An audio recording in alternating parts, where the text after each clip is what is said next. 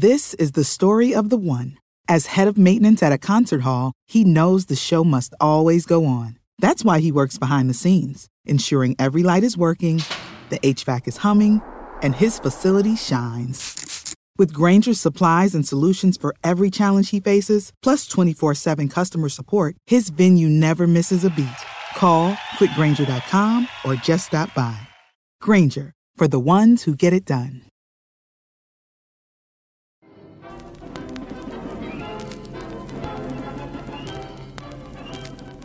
Go back in time to 1932 as Converse brings you historic footage of the legendary original Celtics with whom all great professional teams are compared.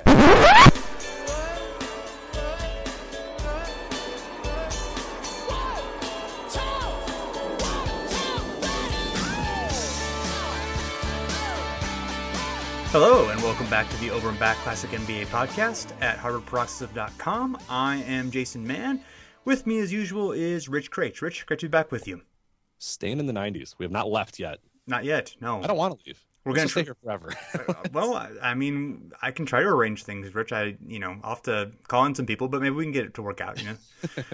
It'd be like in Back to the Future if Marty McFly had stayed in the 50s, you know?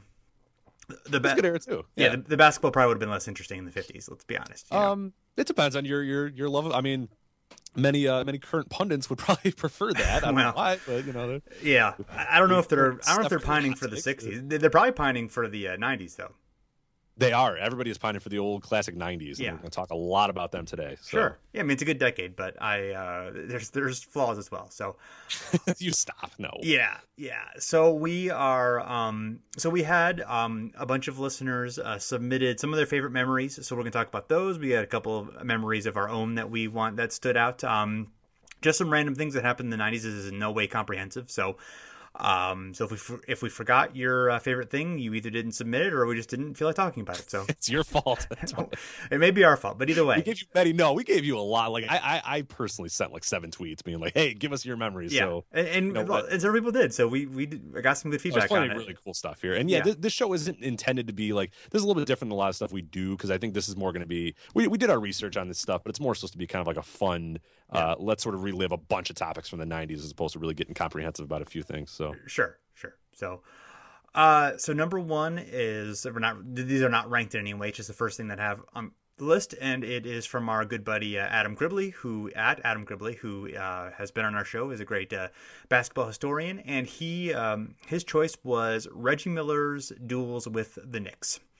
And the uh, the Pacers met uh, six times between 1993 and 2000. The Pacers and the Knicks did. Each team had uh, three wins, and I, I can kind of go through um, uh, you know, just the little bit of the situations for um, each one. But is there anything before we do that? Is there anything that like really stands out to you as far as this um, th- this rivalry goes? Do you, do you, do you kind of consider it like?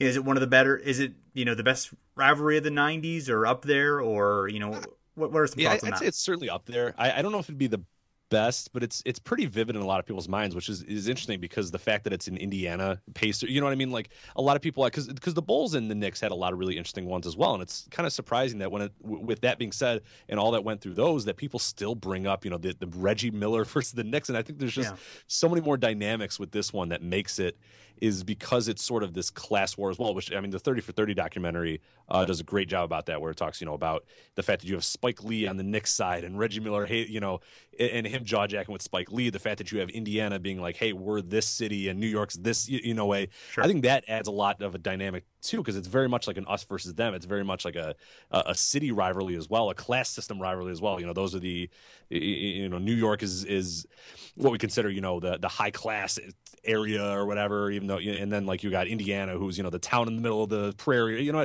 there's just a lot of really cool stuff and really cool dynamics there. And then you add in like the celebrity factor of Spike Lee, and then you add in just really really awesome games too, which I think really uh, just puts it up another level over other uh, you know uh, other rivalries. And the fact that, like you said, they met so many times and that they split it too. I think that's an interesting dynamic too. That there wasn't really, you know, when it's all said and done.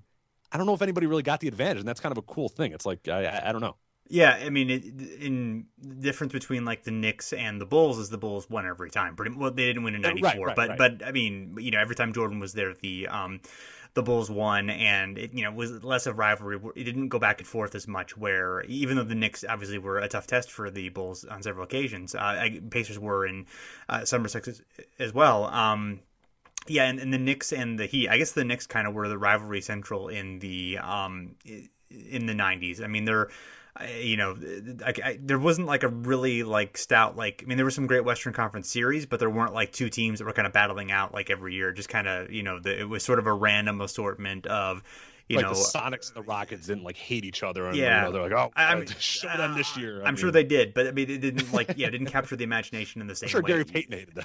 Yeah, I mean, yeah, I mean, you know, the Jazz and Rockets here and there, and um, you know, kind of a combination of the Jazz, the Spurs, the Rockets, um, the Suns, uh, the Blazers. You know, all those teams kind of you know had various success during the '90s, as we've But talked this about is before. almost a formality that no matter what, come playoff time, like somehow, some way, the Pacers and the Knicks would fight each other, and it'd be an awesome series and awesome games or whatever. Like you just knew that was going to happen. Like it's so many times, you know, in seven years, happened six times. That's insane. yeah, eight years, but yeah, it- Oh, yeah. sorry, sorry, eight, yeah. Right. Um, but yeah, exactly. I mean, that's that's pretty uh, that, that's pretty impressive. So, uh, in '93, it, it was a 60 win Knicks team. I believe they were the number one seed that year. They beat a 40 win one win Pacers team in the first round. Uh, fairly uh, easy series for them. It was three games to one. The memorable uh, thing of note here is John Starks headbutting Reggie Miller in uh, Game Three and uh, being ejected from the game. So this was kind of the first um, of Reggie Miller getting under the Knicks skin. Um, example, uh, '94, a uh, 57. Always innocent though. Reggie never did it on purpose or never did anything. Oh, So sure, It's pretty, yeah. it's pretty amazing how he was able to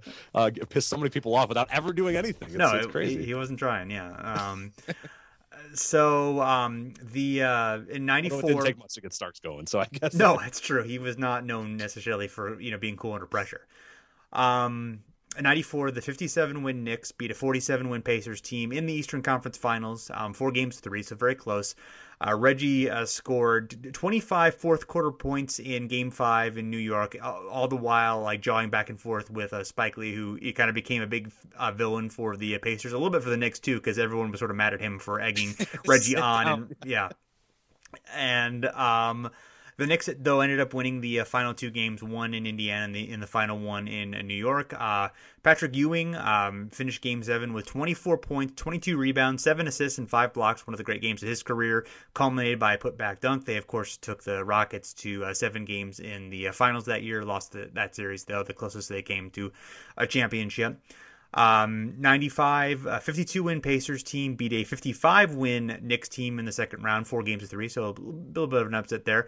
Uh, th- this was the famous uh, game one where uh, Miller hit uh, eight points in um, 18 seconds at the end of the game to turn what- would have obviously been a loss into a, a win, one of the great moments of his career. Um, also well known for um, Ewing missing a, a layup in uh, Game Seven of of this uh, thing. I think we talked about this game in, in some depth in in our um, Game Seven of the Eastern Com- or the uh, Conference Finals uh, podcast uh, last. Uh, Last year, so check that out if you want to uh, know uh, more about that. But uh, at the end of he- at the end of this uh, game, or, at, or soon after it, uh, Pat Riley quit the Knicks to uh, go to Miami, which of course fueled the uh, rivalry for uh, those teams playing in the playoffs in the next few years.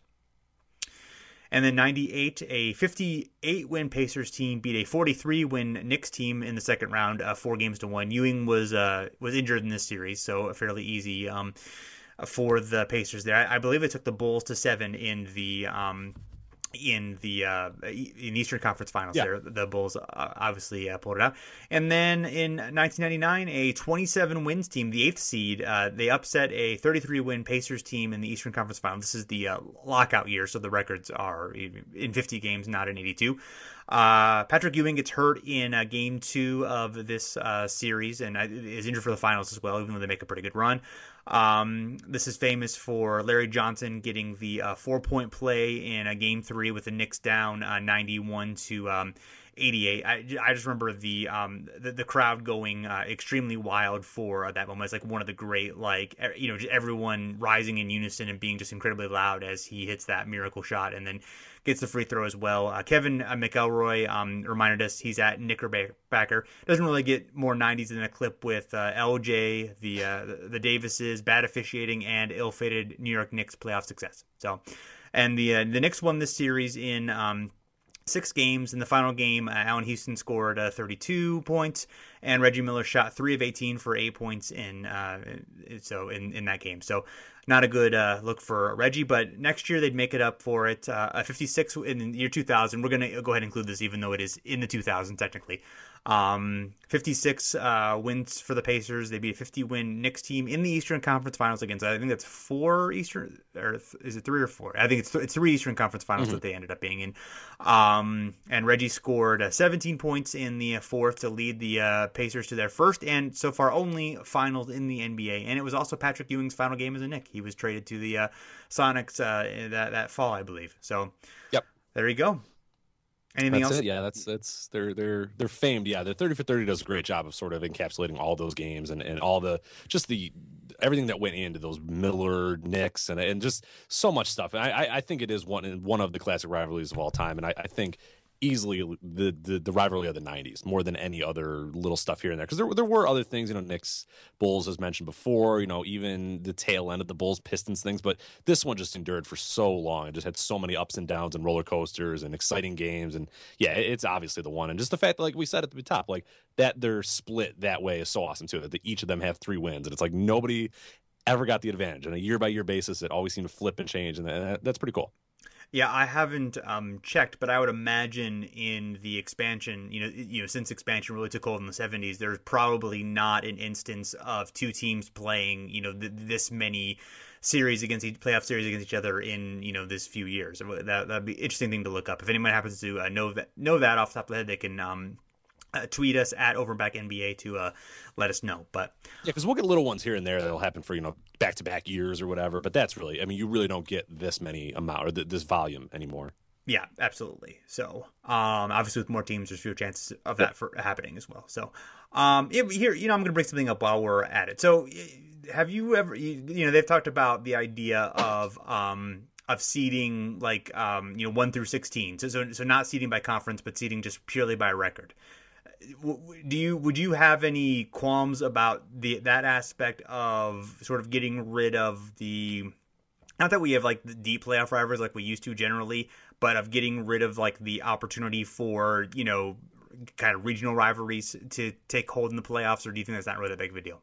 Yeah, I don't think it's. I, I kind of like that's an interesting question. Yeah, I, I sort of like the the difference in conferences. I mean, I, it'd probably be for fair purposes. It'd probably be pretty cool to sort of do that, but um, I don't know. I I, I kind of don't really mind the playoff structure as it is right now. I, that's that's one of the the few things I really have. I mean, I, I get if you want to maybe eliminate you know the divisions and that sort of stuff, and they're always sort of doing the different wrinkles there. Who gets home court? Who gets the seeds? All that sort of stuff.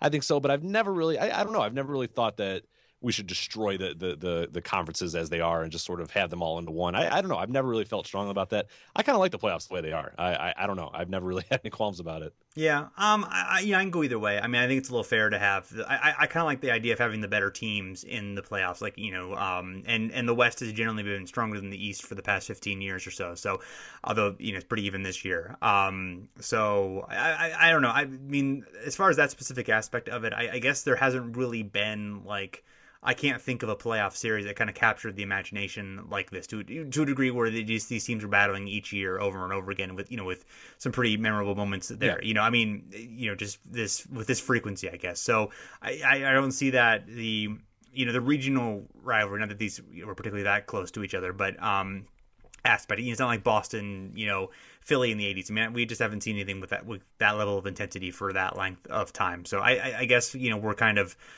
it's something that really doesn't exist anymore, so it's not something we're necessarily going to lose if they decide to, you know, equal it up based on conference. So I, I don't. Yeah, I, I see what you mean. Yeah, yeah the, the, ramifications wouldn't be that big of a deal. Like, no one's going to really care that much. But yeah, yeah I, I, I, could go either way. If they yeah. say if they decide to do it tomorrow, I would say yeah, that's cool, whatever. If they said we're never going to do it, I, whatever. You know what I mean? Like, it, it's kind of fine either way. I, I agree. Yeah.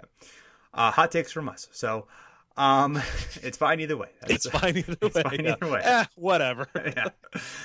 Uh, so I just uh, like basketball. yeah, yeah. So uh, so next we have uh, uh it's from um, positive residual at uh, p residual on um, on Twitter. Great account, by the way. Yes, great account. Incredible work. Yes. Um, talked about um, Anthony Mason, who was 6'7", 250 pounds, uh, dunking on Manute Bol, who was 7'7", uh, 200, who later uh, that he was only decided to uh, to take a swing at him. Uh, yeah, think, um, like. Um, would you do this if you were say Jason, you were seven seven, two hundred pounds, and Anthony Mason dunks on you? Do you swing at him afterwards? Um, you know, I don't. I don't think I ever swing on Anthony Mason. Yeah, I mean, I'm I'm sort of a pacifist, so I probably wouldn't uh, swing at anybody. But you know, Okay. if I if I, if I were, you know, I mean, I guess Manute Bol has has the reach advantage. That's That know, there is true. Yeah, I, I I'm scared that like Mason will like stab me or something. You know what I mean? Like that yeah, dude's uh, uh, yeah. he's stronger and and just seems like he could get more mad than than Manute Bol. I don't know, Yeah, but Manute was very obviously very mad here. Um, yeah. it's interesting. It's a, it's a great dunk. Um, I don't know. I, I don't know what led him to like because a lot of people dunked on Manute Bol. I don't know what this particular instance. Why he was like, apparently, he felt he had been. I mean, there was probably more to it than just the dunk, but oh, I'm sure, but yeah. Um. So yeah, it was in January 1993. Um, and then and then Manute was uh, fined uh, uh thirty five hundred dollars. Um, and um, and then there's a there's a great quote from um Eddie Lee Wilkins, who was a um who was a Sixers reserve. Um, he was dressing in an adjacent stall and chuckled upon hearing um, Bol's defiant words. First time I met Newt in 1984, he said, "I killed a lion. I'll kill you if you mess with me." So, Manute Bol killed a true. lion. Yeah, Anthony Mason has probably not killed a lion. Prob- probably not. Manute Bol has. So Yeah. So, so there you go. And apparently there was there was a weapon involved in killing the lion, so he didn't kill his bare hands. but so, yeah. yeah, I would. Yes, I I would. Uh, I mean, I don't know. I, I not, maybe not hope so, but I I. I, I believe, yeah, I, believe that was um, specifically uh, mentioned in the um, in the Okay, account of killing the lion. So I, you know, will uh, go ahead and defer to um, Manute there, but but yeah, a- another great Manute Bol memory for me is the uh, the, the six three pointers he made in a half um, in, so uh, against the Sun. So against former teammate Charles Barkley. Um, that is one of my favorite moments. I mean, yeah, he makes like six out of ten in uh, in the half, or um, either six of ten or six or eleven. It's it's, it's very good percentage, and yeah, he it's just so surreal just to see him just sort of like. I mean, it's kind of surreal to watch Manute Bol play. Anyway, he was one of my sort of my my. I always you know loved the tall guys. I loved. Kareem, I liked Mark Eaton. You know, I always was sort of like into the tall guys, and just you know, obviously Manute was so skinny, so tall, had such long arms, and was just. Um, I mean, and he was effective for what he did. I mean, he obviously absolutely. was very, very limited. Um, I mean, like he, I think he averaged one one season. I think he averaged like two points a game, but you know, he provided you know block shots and some ring rim protection, and um, you know, what wasn't necess- you know, wasn't going to bring you a whole lot of success, but you know, he, he certainly did his best, and he had a he had, he had a fine career. Yeah, absolutely, and I- and I think I like the idea uh, as well. I mean, obviously we're both wrestling fans, so it helps that you know I don't want to say like a freak show or whatever, but it's Yeah. sort of this guy. He's like an over the top personality and character. He just looks different than what you're. Yeah. You know, a lot of NBA guys kind of just look the same, but this is this guy, and you see him on the court, and your eyes are just immediately drawn to. Oh my God, look at like what can, and, and especially like uh, like even Mark Eaton you mentioned. He's a guy that when I've seen him before, I remember the first time I, I saw him in like some NBA highlight video, I was like and this is pre-internet or whatever. I didn't know who that guy was. I'm like, oh, and I had to find out who that guy was. I was like, this that guy's huge. Like I think there was, it was some highlight, and somebody went up for a layup, and he just like grabbed the ball out of the air and didn't jump, didn't move, didn't do anything. He just took the ball from the guy's hands, and I was like, oh my god, like Yeah. that's incredible. But um, I think my favorite Manute Bol thing is you mentioned you mentioned the threes. I love his career trajectory as as far as it went with three point attempts, where his first three years in the league, one three point attempt. I can kind of assume that those were half court shots, end of the quarters, whatever, maybe end of the game. Who cares? Season four, he decides to take 91 of them, shoots 22%. That's not that bad, you know? Yeah, and he's playing with the Warriors that year, so Right. Yeah. He's, a- he's a Golden State Warrior. I mean, with with Don Nelson. So Don right. Nelson, you know, yeah, Don Nelson was like, oh, baby, this is going to Yeah. revolutionize the league. Yeah. Like, let's go. And, yeah, I mean, 22% is really not that bad for Manute Bol. Like, that's pretty damn good. yeah, Um, the next year he, he calms down a little bit, 48. Then he goes to 14.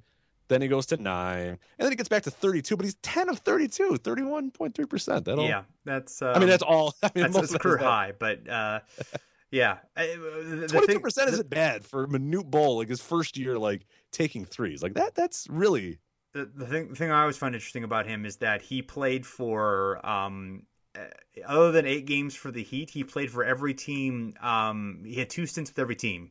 He played with the Bullets, then the Warriors, then the Sixers, then then the Heat in the middle, and then back to the Bullets for two games, the Sixers for four games, and the Warriors for five games. So he had a, he had a, I mean he he played um I guess he played 14 games with three teams in the 1994 season. So, and then his final year was yeah was five games. So yeah, he only played um he played slightly more 11,000 minutes. So um really his only like you know starter like two you know 2,000 minute season was his rookie year. Um, but yeah, I mean he was definitely uh just a you know amazing guy to watch. Um, you know, just just a just yeah, I mean, just sort of baffling on the court. Like, oh my god, there's just really tall guy who can block everything and you know can do some interesting things. Like, I have no idea whether he's actually any good or not, but it's just such, such a fascinating yeah. guy to watch. So, and, and apparently, you know, a, a guy a lot of people liked. Unfortunately, he and both he and Anthony Mason have have passed away. Um, but you know, a guy who is really um you know pretty well regarded as a person and um you know and is missed by the NBA community. So. Um, so next, um, we have some Magic Johnson memories. Of course, you know, Magic mostly associated with the 80s, but he did some things in the uh, 90s as well. Um, I, I, think most famously was his, uh, he was forced to retire at, uh, uh, in early, or excuse me, late 1991, um, because of, HIV uh, diagnosis. But he was voted into the All Star game, and he agreed to um, play in the All Star game. Although, uh, interesting in um, Jack McCallum's recent Dream Team book um, called Dream Team, he uh, said that Magic would not refuse to play in the game unless he unless he started. Like there was kind of like a to do about um, that, which I, I, thought was really was interesting. That you know, mm-hmm. um, you don't necessarily. I mean, even though you know Magic had an ego and he demonstrated it in certain things, like it's just um, I don't know, you, just have that image of Magic Johnson being just kind of a guy who's easygoing, but he in, in fact there's instances, several instances in that book that demonstrate he was not so so easygoing, which I guess you know also fueled his um, his success in his career. Yeah, exactly. Um, but in that game, he had 25 points, five rebounds, nine assists, including a three pointer to end the game. Uh, it was a, huge win for the West, and he was named MVP of the game.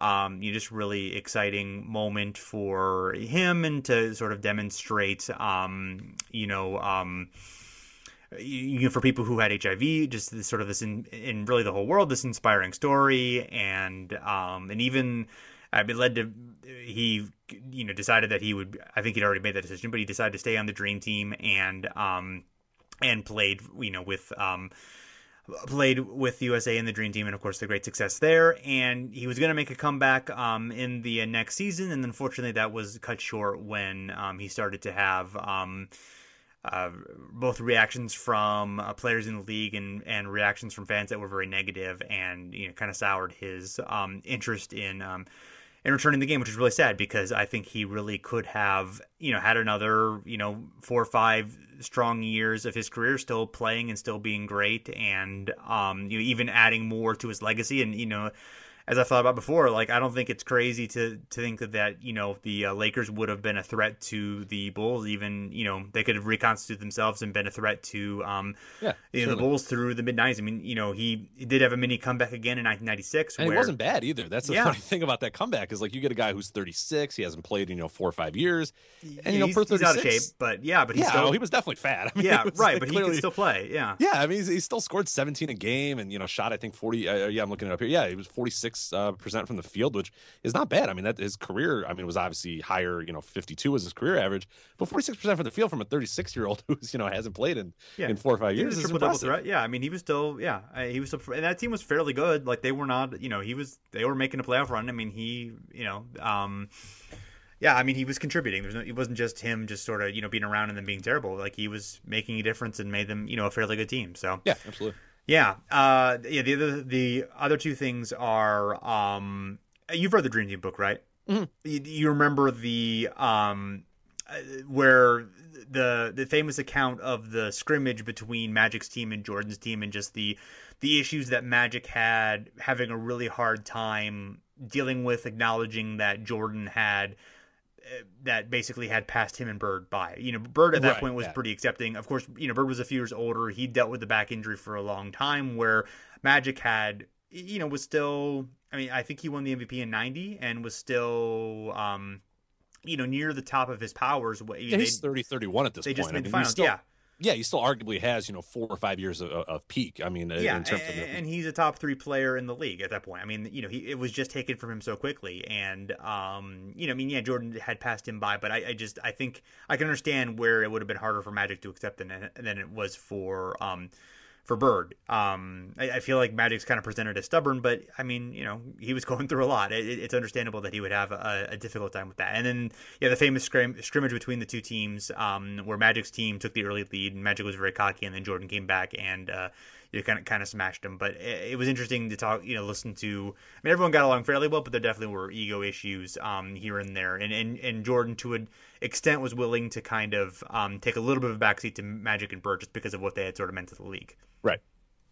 So, oh, and then um, Sean Fury gave us the uh, bonus memory of um, in the uh, the '91 uh, Portland Conference Final Series of, or maybe it might have been um, the semifinals, but either way, um, Magic throwing the um, over the head pass at the end of the game to basically go across the court um, to kill clock against uh, Portland, and then it they ended up with the uh, the 0.1 seconds left on the clock, and Portland could do nothing to uh, win the game. It's basically the last hurrah for the uh, short Showtime Lakers. So yeah, that's a fun one. Um, uh, anything else on Magic? No, that's about it. I mean, of course, you know, if we were doing the show about the '80s, there'd be far more, but there's just so limited amounts of, of uh, Magic Johnson time that we unfortunately have to talk about kind of the weird stuff. You know, the All Star game, the weird comeback. You know, Coach Magic, the Magic Show. Uh, we can talk about the uh, very, very good oh, yes. uh, talk show that Magic Johnson hosted. Maybe we shouldn't talk about that. We should do a whole show on that. Is what I think we should do. We should do. You and I should find. There's got to be a DVD somewhere that has or a Blu-ray because I mean there's so many episodes, obviously. Yeah. Uh, that has every episode on there, and then we could just break them down and uh, only as we can. So. I'll. Uh, are you are you volunteering? I hear uh, I hear some.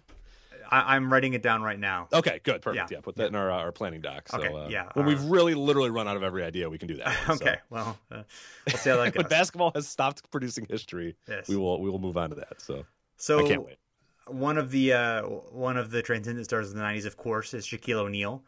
Um, we had several requests for um, uh, for, uh, for for Shaq um, from Oliver Diamond, uh, Todd Rhines, both on our uh, Facebook page, and uh, and, and, Tim at uh, Chuck Shots also contributing. So, um, you know what what stands out about Shaq to you in um, in the 1990s?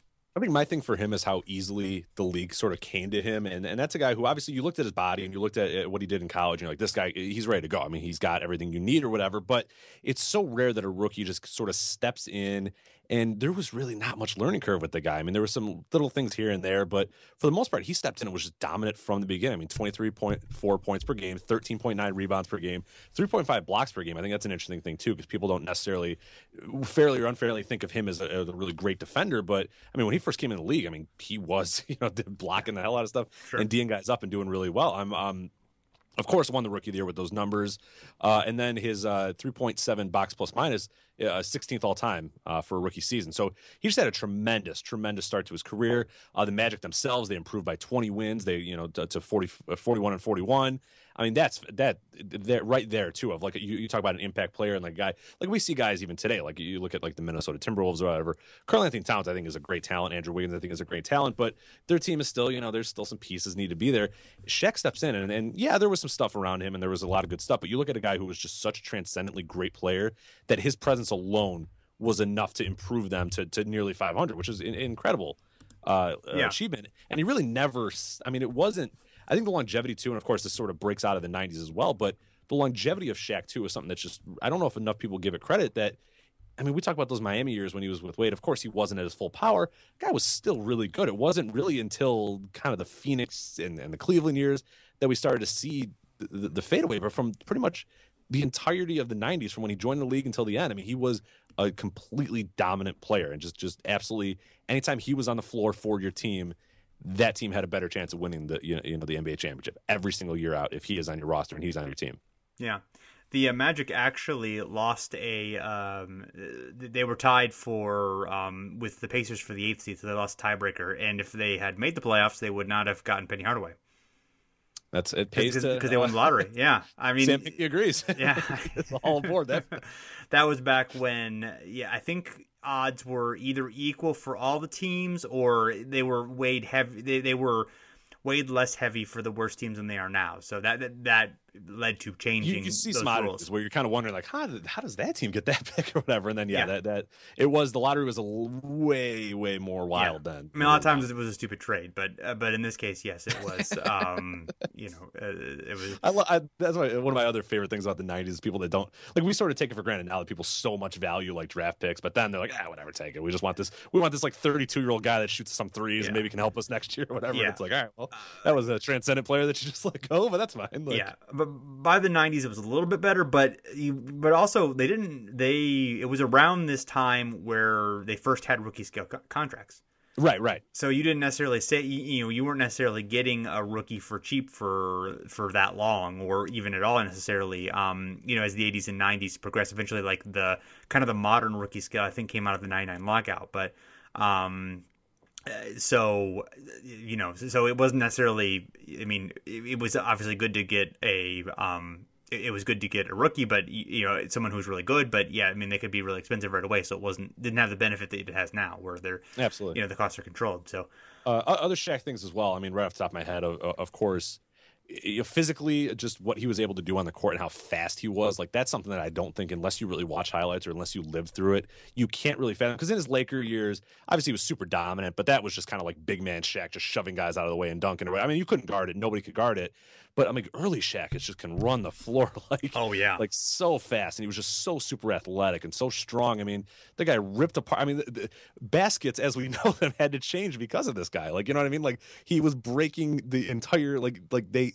The, the, the structure of the game had to change because he just the baskets couldn't contain him. That I mean that that alone is just amazing. That's that's that's so cool. But yeah, I mean like I, I really think if you if you either didn't live through the era or you're kind of forgetting it, watch like rookie year, his first, you know, his Orlando years, Shaq, and just watch him running the floor and just how insane that is when you look at how strong and how tall that guy was and what he was able to do. I mean, he's just so good at running the floor.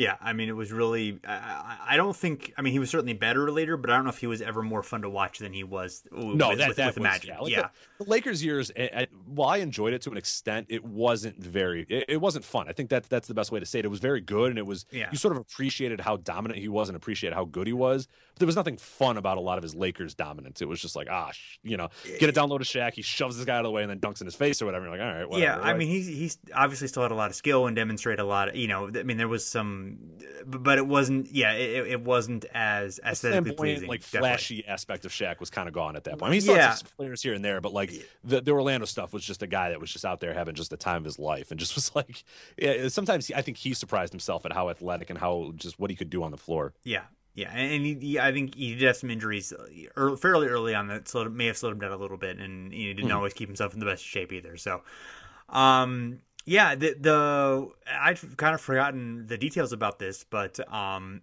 there was the um after the '95 finals, there was going to be a pay per view. Um, Shaq was supposed to play one on one against Hakeem Olajuwon. It was called War on the Floor. Um, and there's a there's a Dime magazine article sort of reminiscing about it, and and I had either never known or forgotten all these details, but it was going to it was sponsored by Taco Bell, which I do remember. There were commercials about it from um, Taco Bell, including one that starred with Spike Lee. Um, there it was going to be at the Taj Mahal Casino in Atlantic City, which is owned by um, Donald Trump. More on him in a moment. Um, the Taco Bell One on One Championship was his other name. Um, and uh, it was canceled due to Hakeem's ailing back. Um, and uh, Donald Trump's quote is um, uh, Shaq versus Hakeem in the Taco Bell one on one championship will be the most fabulous event Atlantic City has ever seen, and only the, the Trump Taj Mahal could host such a mega event.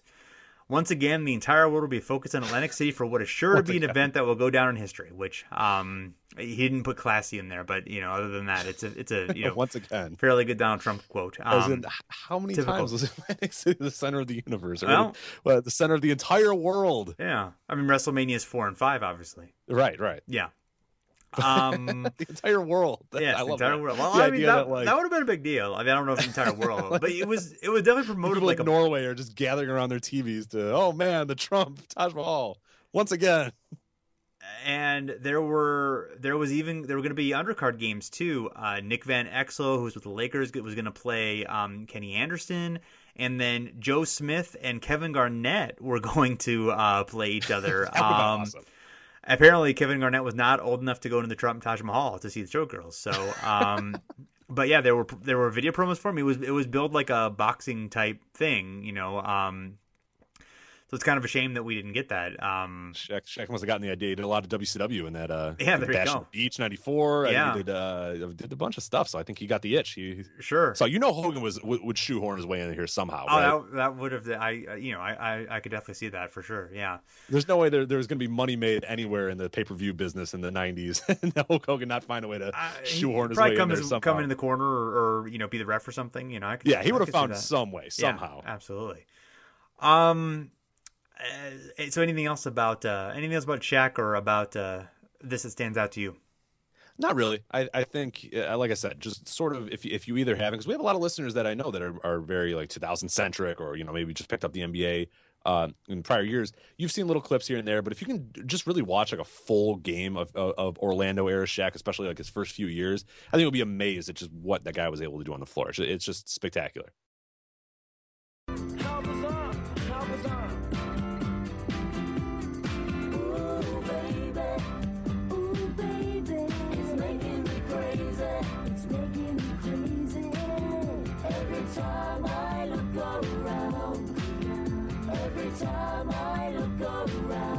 So next, Run TMC. Uh, Tim Hardaway, Mitch Richmond, and Chris Mullin together. Um, uh, this, by the way, um, Vincenzo Massaro at Snoring Elbow wanted us to um, talk about this, and the the trio uh, played together in 1990, 1991 under Don Nelson for the Warriors. They were known for a um, fast-paced run-and-gun style. In fact, in the 1991 season opener, the Warriors beat the Nuggets 162 to 158, which is the highest scoring regulation game in history. Um, the Nuggets were actually another running gun team during that time, but they played historically terrible defense, like uh, amazingly, like ba- barely guard anybody type uh, defense. Where they're Like, were- like what people think that the Suns did with, with D'Antoni, even though they actually played okay defense, like that's the what the Nuggets were. They were like, nope, we don't care. Absolutely, for yeah. X I mean, they were. I I think in particular '91, they were like one of the uh, worst teams in, um, uh, or I guess, uh, yeah, the the in '91 they were like one of the. Oh, they were only 20 and 62. They weren't quite that bad in uh in in '91. So never mind. But um, still not good. Um. They uh, the Warriors peaked at 44 and 38 in 1991. They were sixth in offensive uh, rating and 23rd in defensive rating. So not a good defensive team, but um, they were the seventh seed, and they upset the uh, second seeded Spurs in the uh, first round before losing to the uh, Lakers in the second round. Lakers ended up going to the uh, finals that year. So um, the um, so um, in the 91 season, Mullin finished eighth in scoring, 25.7. Richmond was 10th at 23.9, and Hardaway was 11th at 22.9. Um, they averaged 72.5 points, and they were the league's highest scoring tr- trio um, in history, uh, the, the, or the second highest in NBA history to Alex English, Kiki Vandeweghe, and Dan Issel in uh, 82 83. Now, I think there has to be like a minimum, like all three players had to score at least 20 points because if you consider like Wilt Chamberlain's 50, um, right, that doesn't quite work. but yeah, it- so I, I- I checked that. So, so there must be a minimum here of um of some kind. But um anyway, it's an impressive scoring trio. absolutely. And Um, they, they really captured, you know, the. I mean, Golden State had like terrible teams for uh, almost the entire '80s, and not much to be excited for. So this was definitely something that sort of um, captured people's imaginations. Even though it only lasted a couple years, it was it, it's it's kind of just remembered again more for style than for um, what they accomplished. But it was definitely. And also something that you know they Richmond was traded after the season for Billy Owens, who ended up not being very good. If they had you know kept Mitch Richmond, um, they would have, you know, there's potential that they could have kept an interesting team. I mean, all three, uh, well, Hardaway's not a Hall of Famer, but um, Mullin and Richmond is, and Hardaway certainly, you know, a uh, a candidate for the Hall of Fame. So, you know, to have three guys like that, um, it would have been interesting to see if they would have kept it together and been able to do anything with it. I think that's my my biggest takeaway from the whole Run TMC era is how short it was, yet how vivid in the mind. I mean, people love this team. like people just love bringing it up, love talking about it, love seeing highlights of it. I know when uh, a few years ago they announced that that team was going to be on uh, the NBA 2K game, and people went nuts and do, oh sweet, I can't wait to play. This.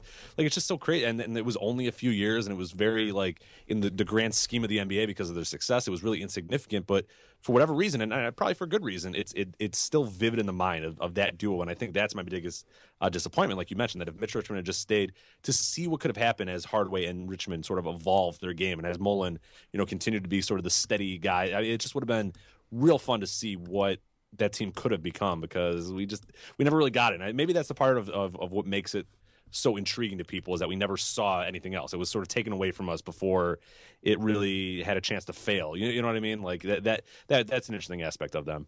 Yeah, for sure. And um, yeah, that that ninety one team. Um, uh, oh, they didn't. They I guess they did not have um Manute Bol yet uh, on that team. So never mind. I was going to say Manute Bol was on the team, but he um he might have been. He must have been on the ninety team. Um, yes, he was in the ninety team. So Okay, um, yeah. So uh, yeah. I mean that that's yeah that's a pretty fun um that's a pretty fun team to uh have uh together. Um. Uh, yeah. Anyway, um, so, oh yeah, and Chris Mullin called this period of his career the most fun I had playing basketball in my whole life. So, he obviously liked it. Um, so next we have uh, NBA comes to uh, Canada. Two uh, expansion teams in um, uh, starting in the '96 season. The uh, Toronto Raptors and the Vancouver Grizzlies. Yes, the the Grizzlies be in Vancouver, which makes more sense uh, from a nickname perspective. Um, they played there for six seasons. Um, won only 28% of their games, which is the lowest percentage for a franchise in NBA history, presumably a franchise in one city. Uh, never played, made the playoffs, never produced an All Star, and never fully connected with the community. This is from an SI, uh, recent SI.com uh, profile uh, looking back at. It's the- really good. If, if you haven't read it yet, well, well I'll, I'll try to actually link it in the show post because I know it, it, it got written and I didn't hear a bunch of people talk about it, but it's really, really, really, Yeah. really good. There, actually, there's there are several good ones. There there was a good na- which I'll mention. There's a good National Post one, both on the Grizzlies and the uh, Raptors. There's two of them um, on. I, I think they're both by Eric Koreen. Definitely the Raptors one was. Um, kind of looking back at there, and there was also a good Slam online one that talked to uh, Mike Bibby and um, and, and some other guys. And so there, there, was some good stuff, all kind of connected to All Star Weekend, of course, it being the 20th anniversary of those uh, teams uh, starting. Um, and uh, yeah, even though you know Vancouver was um, you know a, beautiful place, and and certainly um, people talk a lot highly about it this at the um, as a city, it never really worked that well for um, you know, wasn't viewed as a great place to um, play um, for players, and just you know, just everything that could have gone wrong kind of went wrong with Yeah, it- a bad team. You know, free agents hated it. I mean, that, that's one of the things you get from that slam articles. Guys are like, oh, you know, some people enjoyed it, but other people were like in the hotel and like, where the hell am I? like, what are we doing? And like, it's just so. It, it, it's It's kind of far, it's- yeah, obviously. yeah, it, it's just it. it I, I get it. I mean, it, I, I get why it didn't quite work, but you wish that um, maybe they had stuck it out a little bit longer. I think that's one of the themes of, of, of at least this SI article is that maybe if they waited a little bit. But I see the NBA's point as well. It was, it was like, all right, like it, it was. They were bad years, and the, the team being as awful as they were, and and especially. Um, Toronto getting as good as they were at, at right around that time when when the Grizzlies. I mean, you have Vince Carter who sort of grabbing a lot of the the the, the fandom, and people are going, "Oh, well, that that's exciting over there." And what are we doing? like here, we're you know we got Shareef Abdul Rahim who's fine, and Mike Bibby who are fine, but it's not exciting basketball. It's okay, and we don't well, win ever. And, they like, never they never really performed well. I mean, they, Right, they it's had some young talent, but yeah, it wasn't like dynamic. Like even if Vince Carter and like I, I truly, I mean, it helps that of course that Toronto got that really good. But even if like Vince Carter and, and Toronto were just like okay, that dynamicness of, of Vince Carter, whatever, would have probably helped. You know, the popularity. It would have been fine. I mean, Yeah. of course we knew it was. There was never any excitement around the Vancouver Grizzlies. Like from day one of like it- you know there was just never any level of excitement. It's like Bryant Reeves and Shareef Abdul-Rahim and like you know fine players, but it's like eh, you don't really like the public doesn't really get them uh, that attached to it. And it's just, it's just yeah, it's it's it's unfortunate that it happened that way. Um, but you, you know it sort of happens, and it's it's. It's it's a footnote in history, and I, I'm glad that these articles sort of came up because more and more as it as, as we go on and as we move on, um, you're not really going to hear that much about. I mean, like you know what I mean? Like there's already a lot of people that just sort of don't don't know any history about it, don't even realize because it's it's six years, it's nothing, you know. Right, exactly, and uh, of course, you know the, the Grizzlies have made their home in Memphis, and that's worked out very well. Um, so you know, so so so good things for the franchise, and they started. You know, they got they got Gasol, they got Jerry West um, as their GM. You know, they they started once they made the move, they started to you know and do a good job of um, building the team and uh, and then rebuilding the team after it, the Gasol Pau Gasol thing didn't work out. Um, uh, but but but but yeah. Um, you know, for uh, for for Toronto, the the opening night of the season actually was one of rare evenings where both Canadian teams uh, won. Um, and then basically the the this is from the National uh, Post uh, article. This the really the the a guy who is now the Raptors strength and conditioning coach, Don Lee, who was a Grizzlies ball boy at the time, said uh, that uh, uh, it was two days later at the Grizzlies home opener. It was um, Chris King's basket the last second to win the game at the buzzer. The home opener, it was phenomenal in there.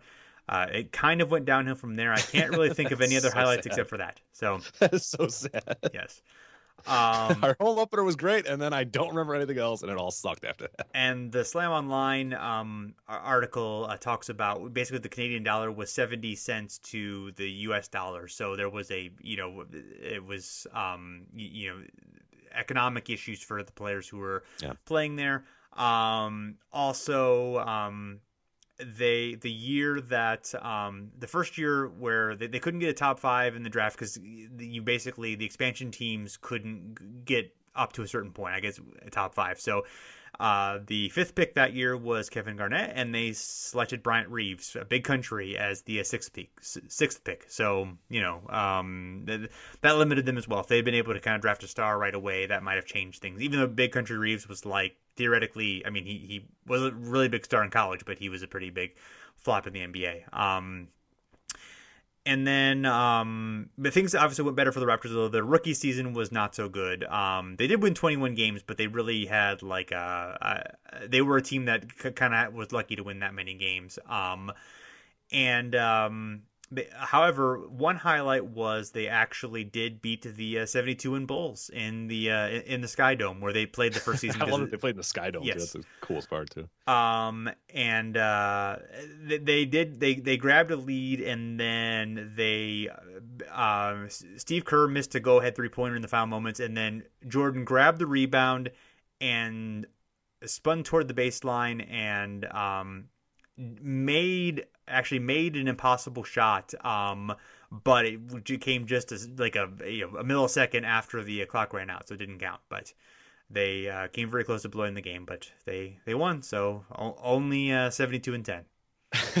what's your uh, what's your favorite '90s team that played uh, a few seasons in an arena that was too big for them? The uh, Supersonics in the Tacoma Dome, Oh, or yeah.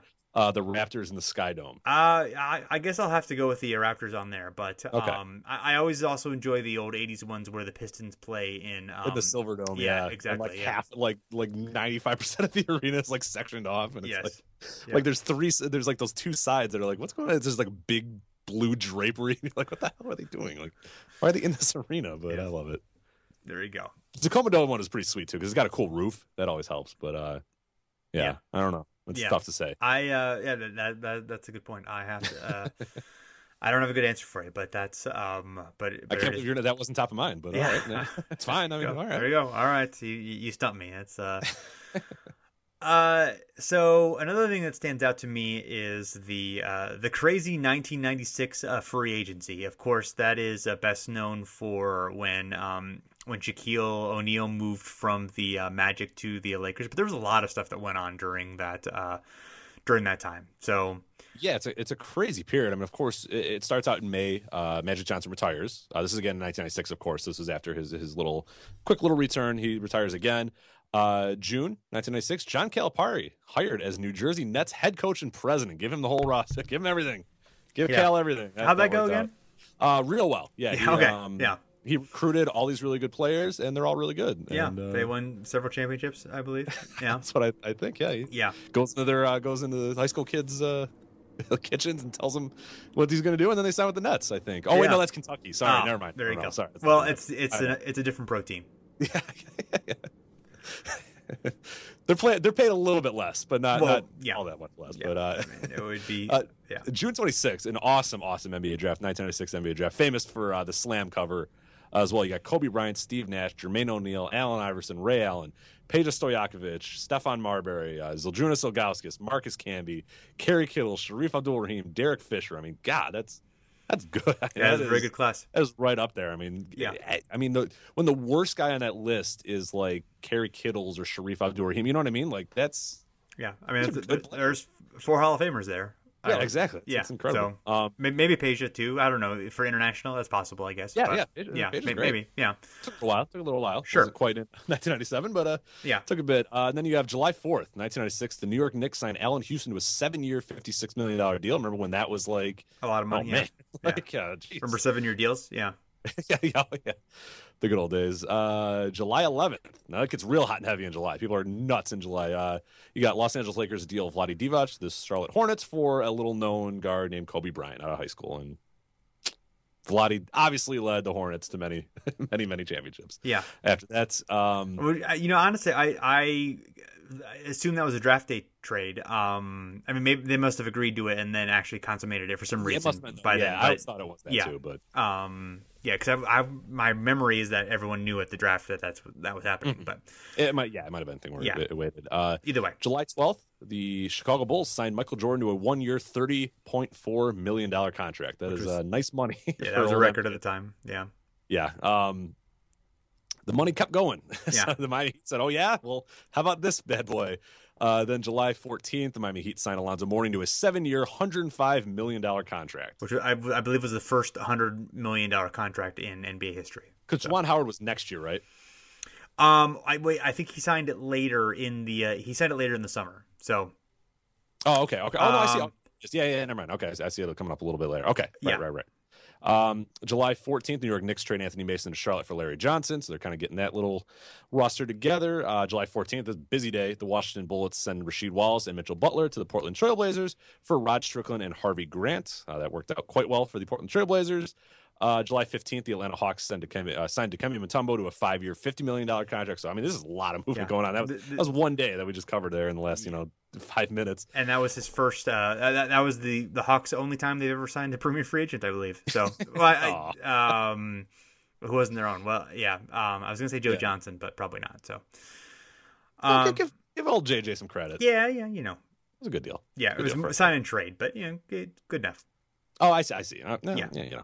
Um, July 18th, the Los Angeles Lakers signed Shaquille O'Neal to a seven-year, $120 million contract. So Yes. it kind of made that Alonzo Mourning one look. And uh, and and Vlade was uh, trading him, open up space. They had to make some other trades um, to to uh, open up space. And Yeah. the yeah, the Magic had no incumbent advantage. That that that was something that came later as well. So they didn't, and, and their offer was less at first. So I think they eventually made an offer that was about the same as the Lakers one. But by, by that time, you know, Shaq was ready to go to Los Angeles.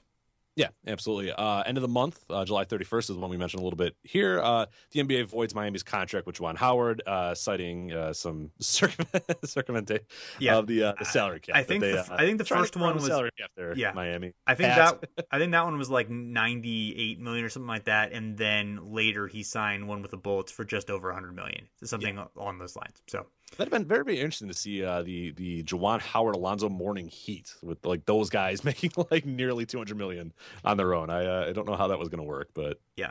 I like it. Uh, and then August 19th, 1996, Phoenix Suns trade Charles Barkley and a second round pick for Sam Cassell, Robert Horry, Chucky Brown, and Mark Bryant. yes, and that was forming the the Houston, uh, the let's go for it again with Barkley and then Drexler and Hakeem and and Yeah. you know later Scottie Pippen was an admirable effort, but there's just too many too many old guys all at the same time. and and not really enough. Yeah, they, they kind of hurt their depth on that trade too. yeah, Um, oh yeah. So I mean, you look at Cassell was a huge Cassell part and of that. Horry were big. Yeah, and we Chucky talked Brown. about that with yeah. with Adi in our 1995 year in review. Is that how key those guys were? Even Chucky Brown uh, were key to those championship years.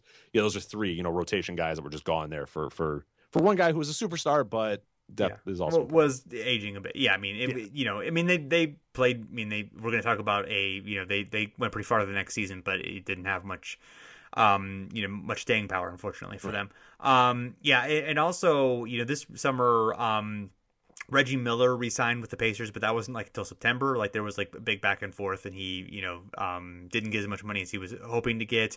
Um, Hakeem it was a free agent, re-signed with the Rockets, but you know there were some other big names that you didn't even include here who could have gone to different teams. I mean, it was just really, it just kind of a crazy. Um, uh, uh, one of the craziest summers, probably the craziest summers of all time. By the way, um, we uh, um, Kelly Dwyer um, broke all this down very um, well, much more thoroughly than even we did, and and have other transactions that happened during this um, in a um, Yeah, there's a lot of like uh, bottle- management movement. Yeah. uh, you know, guys taking over. Uh, you, know, um, coaches moving. Uh, guy, like different weird assistants, and it's it's It- crazy. it's great. It's a great, yeah. It, we we'll, we'll try to link to it as well, but uh, d- definitely a great uh, piece uh, at uh, Ball Don't Lie. So so check that out as well. So we just gave you a taste of it. Um, anything else about that summer? One second, I'm, I'm reading one thing here on Gary Pay- Payton Oh, okay. overtures from Pat Riley in Miami. God, Pat. Ah, What's Pat go. doing here? Pat's just gonna Yes. sign everybody. Like, Yeah, yeah, yeah. Payton did. He re-signed with the Sonics for a big deal as well. Yeah, I, I, I took I took a few out that you know, even though Yeah, that, that was a I, big one. I just did Pat Riley just have his every single guy. Hey, John Stockton. Hey, come on, come yeah, on. You want to yeah. go to Miami? Yeah? St- like, Stockton "No, re-signed too. Uh, yeah, he signed a big deal right. too. Yeah, I, I so a lot of guys that that summer for sure. So so Also, the Knicks, uh, the Knicks uh, trying to get Reggie Miller is always one of my favorite fun stories. Oh, that, yeah. too, that they That was- really were after Reggie, which is funny. You can't beat him, join him. So- right, yeah, Or in that case, you beat him three times and they beat you three times. Ah, screw it, just go on, join us.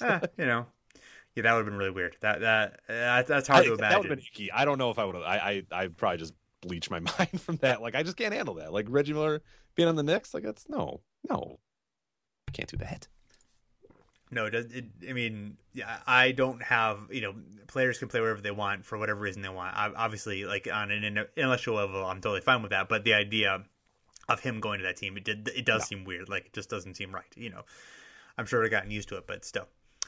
Um, so the 1997 Western Conference Finals, uh, Michael Watson wanted us to talk about uh, this a little bit. Um, basically, there were two really cool game winners in this uh, series. It was the it was the Rockets against the Suns, and um, as we talked about before, Barkley now on the Rockets, and um, I'm sorry, not the Rockets, it's Rockets and Jazz. That that uh, uh, Rockets and Jazz. The um, uh, so Barkley's on the uh, on the Rockets at this point, um, and uh, Rockets of Eddie Johnson, who was a longtime Sun. So um, he hits a, uh, a a game winner at the buzzer to uh, tie the series at two games apiece, and it's a all time great celebration as Johnson uh, runs back down the court and gets mobbed by his teammates.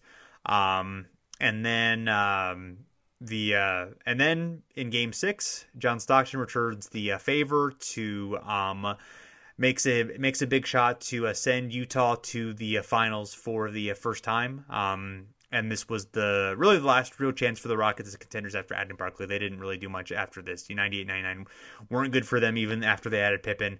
Um, and this was the first of two finals for the Jazz after a decade plus with uh, Stockton Malone, and they were they, they could have made a run 99 too. They came very close to um, Yeah, making the uh, playoffs that year. They just were a little bit uh, too old at that point um, in that uh, condensed season to uh, to make that work. But they, you know, that was kind of the beginning. Obviously, they made two finals in a row and you know uh, gave the Bulls a good test. But um, so so a key moment for uh, in the lifespans of both franchises. yeah, and, and something we always talk about with uh with with the Jazz, which is an interesting. Um, you know, we, we won't really talk about to them too much in this, but we talked about them in our number two teams of the '90s on the Jazz. That uh, a lot of people really don't realize how close we came to like the Jazz being in the NBA Finals a few other years. I mean, of course, uh, the loss in the Western Conference Finals in, in 95, 96, which we talked about in our last podcast, uh, or, or a few, pi- the, the number two in the in the 90s. Uh, 19, um, you know, 93, 94, they lo- again lost in the Western Conference Finals. 91, 92, they lost in the Western Conference Finals. So they're right there a lot of the times. And then they sort of, it, it, it, it took this to be, you know, these two years are the big ones that we sort of think that they just sort of emerged or kind of came here. But it's just not, I mean, they were right there, right on the cusp so many years, you know, winning 60 plus games in, in some of these years uh, as well. And it's just, it's funny how close they really came, but never quite could pull it out until this period where at this point I, I you know I'd argue that they were a much better team back then than they were than here but of course you know the success lies here so everybody sort of remembers these teams and, and, and these jazz which I did want to ask you again a little uh, question off the top um Rockets Jazz 1997 is that the worst matchup of jerseys ever in a playoff series? Um, Those are hurt. I mean, remember our, our I know. I, I think there was a Sonics Rockets series with the bad uni- uniforms Okay. as well, so I think that's worse. But okay, that, it's that's close. fair, yeah. it's close. Yeah, the Jazz from uh from '89 through um 2001, they won uh at least 53 games every year except for '93 when they won 47, and then the lockout year. But they prorate it and they would have won 50 games again. So. Um, so that's a, that's a pretty um actually they, yeah they would have won close to 60 games that year. So um, so that, that's a pretty impressive run. Not quite the uh, you know the the Spurs um run of greatness, but that's you know um and even in you know in the years before that um they were you know starting in '88 they were a pretty strong um you know playoff contender type team you know so they they had a real good run you know pretty much coincided you know coinciding with Stockton Malone they a couple years where they were kind of carried by other guys and Stockton Malone were just kind of along for the ride but um, I mean that, that's a real good um, run for the for for the decade and even you know before that, a little bit after that. Absolutely.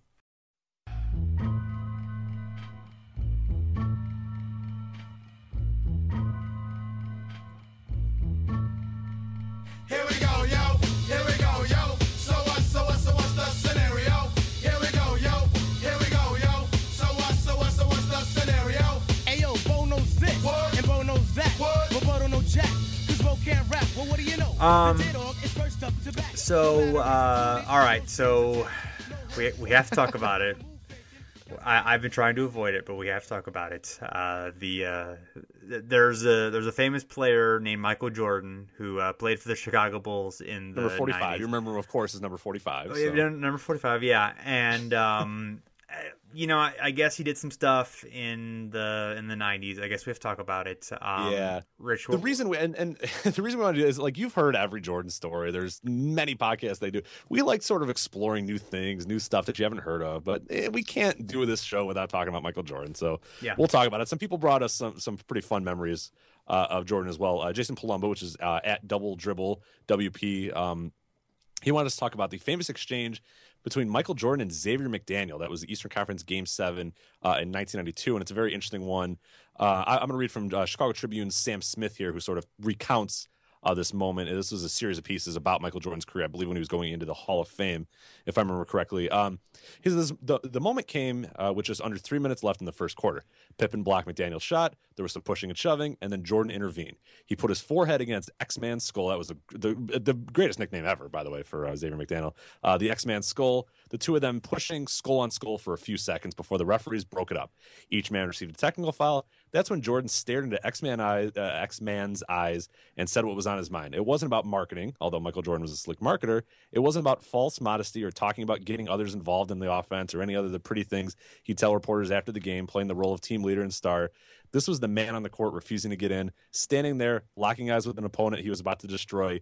Bleep you, baby. Jordan told X Man, bleep you. And the bleep is, uh, it starts with F, uh, if Yeah. you're curious, which is the best part of when you see the highlights of it. The camera zooms in and it's just so vivid that he's saying F you to him, uh, which is pretty good. But it was, it was a big moment for the Bulls. I mean, this was, um, you know, Jordan standing in for Pippen a little bit there.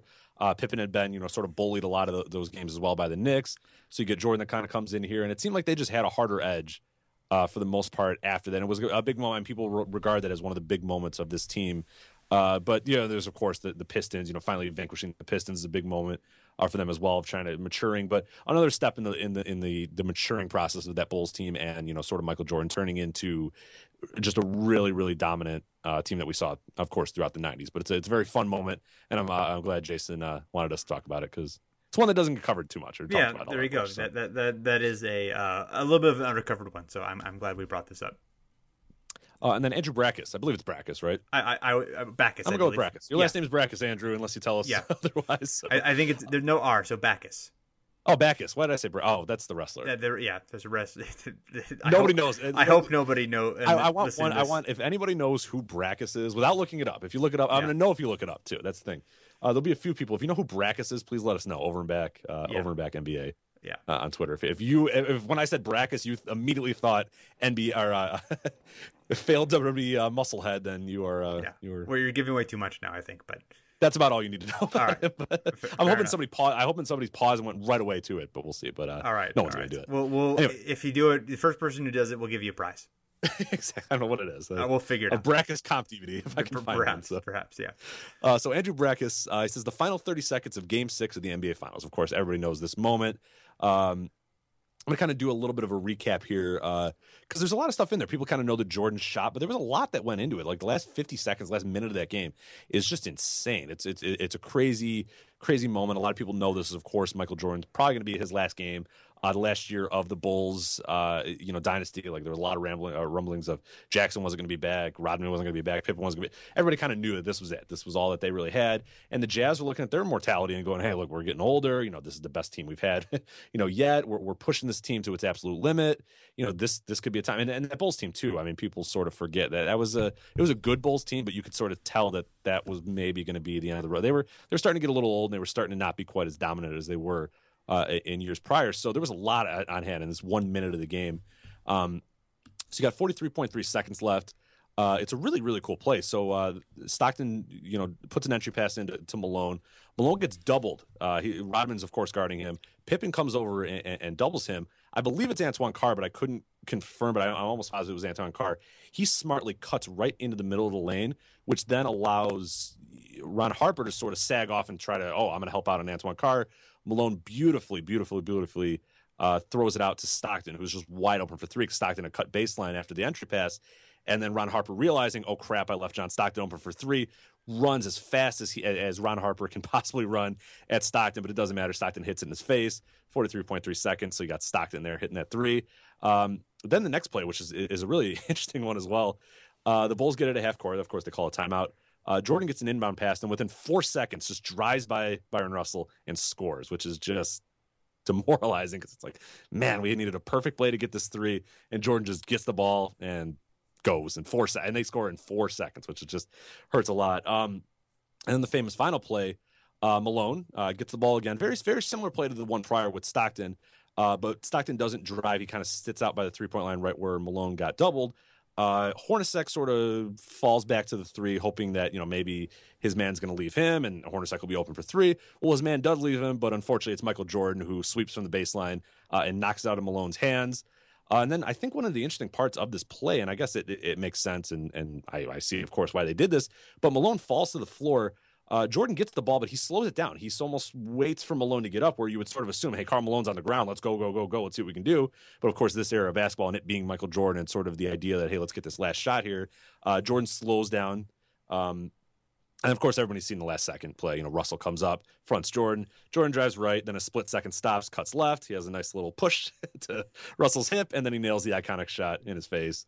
And uh, the real good call from Bob Costas as well. That you know that's that's going to probably be the final moment of Michael Jordan's career, and what a moment. And then of course uh, they go and they win it. Um, you know the clock runs out, and they, that's their victory. So uh, just just an incredible you know final thirty seconds, and honestly the last the final minute is incredible as well, and something that's worth watching. There are um, there are videos on YouTube if you want to watch the whole game is up there as well. But just a really there's just a lot in that game and just a lot of storylines and a lot of stuff you know in that in that last minute. It's very voluminous. Yeah, well, six championships in eight years. That's a pretty big moment. Um, and you know what we what we thought was going to be the end of Jordan's career. Of course, he made another comeback, but still a you know, his final moment in a Bulls uniform. Certainly, um, uh, you know, uh, obviously, um, tremendously epic. Um, big deal. You know, I I'm, I like to I like to make fun of Michael Jordan or, or like the kind of the hysteria around Michael Jordan, but obviously he was important. So, fine. I guess we can. I guess I'm glad we talked about him. Hope people are happy. There. Made us talk about Yeah, Michael we really Jordan. could do the show without talking a little bit about it, but you yeah, know. well, that, that, that's fair. I, I, um, you know, the what the people want is more important than what, what I want. So exactly. I go for the numbers, but uh, yeah, it's just uh, the big thing we always have is like everybody knows every Jordan story you've read. I mean, it- Sure. there's so many books written. I mean, there's nothing to uncover. There's nothing different. Like I was doing research for this part, and there's nothing. I mean, no, you know everything about Jordan. If you've watched the NBA, you know something about. Everybody knows everything about Michael Jordan. There's yeah, nothing well, I, I mean, I'm I'm sure there's So- still stuff to unlock, but but it's um, Um, but but there are other things that I would rather dive into before we would dive into Michael Jordan deeply. Yeah, right, So, you exactly. know, which There- is, there's yeah. there's so much NBA history Yes. that, that's undercovered and underdeveloped and under Yes. and all that sort of stuff. Michael Jordan is, is not one of those. not so much. for better or for worse. He is Yes. certainly not one of those. Exactly. Nor is that Bulls team. That Bulls team is uh They were well they were well covered in their day. they were, yes. they did get some attention. Yes. All right, Rich. Anything else? I think that's it. Um, I think in general, if you haven't been checking out uh, Hardwood Paroxysm's uh, 90s week, it's just been incredible. There's been so many good articles out there. I know uh, somebody wrote uh, earlier this week about David Robinson, which is a really a topic that we really love and, and we've really championed for a while. Is that guy was really good, uh, and that Spurs team with him as the leader was really really good. Of course, Duncan coming changed them to a, a you know a, a true championship trajectory, but that team was right there many many years and was a really really fabulous team. So that was a really great article. Um, there's just been a lot of really good stuff. I mean, I think the Hardwood Paroxysm, everybody has just been doing a great job. So, uh, of course, you listen to this podcast so you know about our 90s week contributions. But if not, go to hardworks, uh, hardwoodparoxysm.com uh, and check out all the other 90s week, all the written content that's been going out there as well. It's just a, a wealth of really, really great stuff there. And it's a really great era to cover. And I think they've done a great job, even the writers. Um, have done a fantastic job of of covering stuff that you wouldn't get anywhere else. Like you know, we're not getting 16 articles about Michael Jordan or whatever. It, it's the weird stuff. It, it's it's odd eh, developments, and that that's the cool thing. That's that's Hardwood paroxysm to a T, and that's something that we love too. It's just people are going and finding the strange of the 90s instead of just uh, simply you know what everybody knows or what everybody sort of talks about and what the popular stuff is. They're kind of getting into so, some meat and potato stuff. And I have a, I have a piece about Glen Rice that should be going up uh, by the time most of you guys listen to this too, because Glen Rice is really good too, and nobody gets enough credit. So Yeah. I think that's been kind of the theme of the '90s week is, hey, what what does nobody give enough credit to in the '90s? Yeah, or yeah, what what don't we talk about anymore that it's nice to talk about? So, um, yeah, great stuff. Very well said. And um, thanks everyone for checking us out. We greatly appreciate. Uh, we a lot of a lot of great feedback as we mentioned on people who are interested in contributing to the show. So that's uh, really appreciated. We've gotten some nice feedback about the uh, work that we've done. We definitely uh, uh, thrive on that. Uh, it keeps us going when we're you know um, burdened by having to do research that sometimes can be um, work, even though it's fun stuff that we like to look into. Um, so thanks for that. If you want to uh, help us out, you could leave us a, uh rating and a review on iTunes. We are also on Stitcher, where you could leave us a rating and review. Either either way would be uh, terrific. And uh, you can find us on Twitter and Facebook, both of them at Over and Back NBA. So. Uh, thanks again for listening, and we'll be back again soon.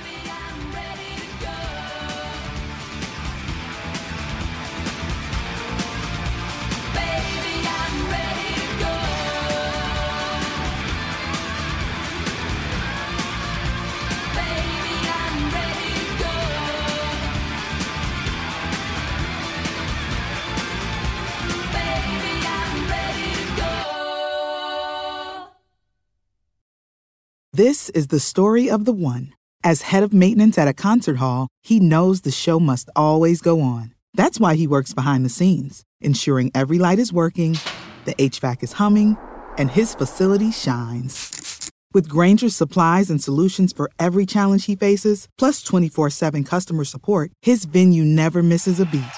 Call quickgranger.com or just stop by. Granger, for the ones who get it done.